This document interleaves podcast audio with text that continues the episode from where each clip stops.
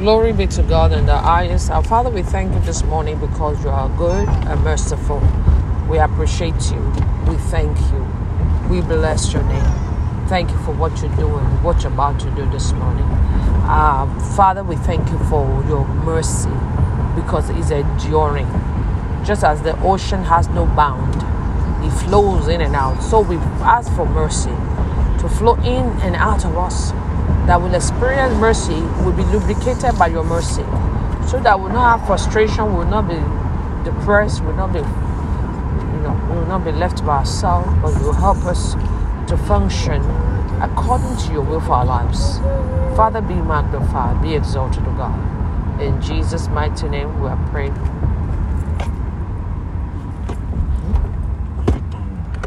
and so lord we thank you this morning we pray, oh Lord, for mercy for that person that's desiring mercy this morning. Please show us mercy, oh God. Be merciful unto us, oh God. In Jesus' mighty name.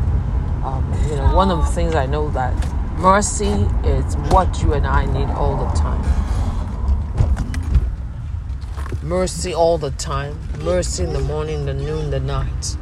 I pray mercy will speak for you and I in Jesus' name light of God will shine upon us, we will not fall into darkness. And one thing also I want to tell you is that every time we go through tests, we must not fail our test. And when we when we are when we pass, then we'll be promoted. And you might ask me, how do we are we promoted? I don't understand, but this is the word of God for you tonight today. A little test can just be be smiling to someone today, be kind to someone today, be nice someone today. You might been.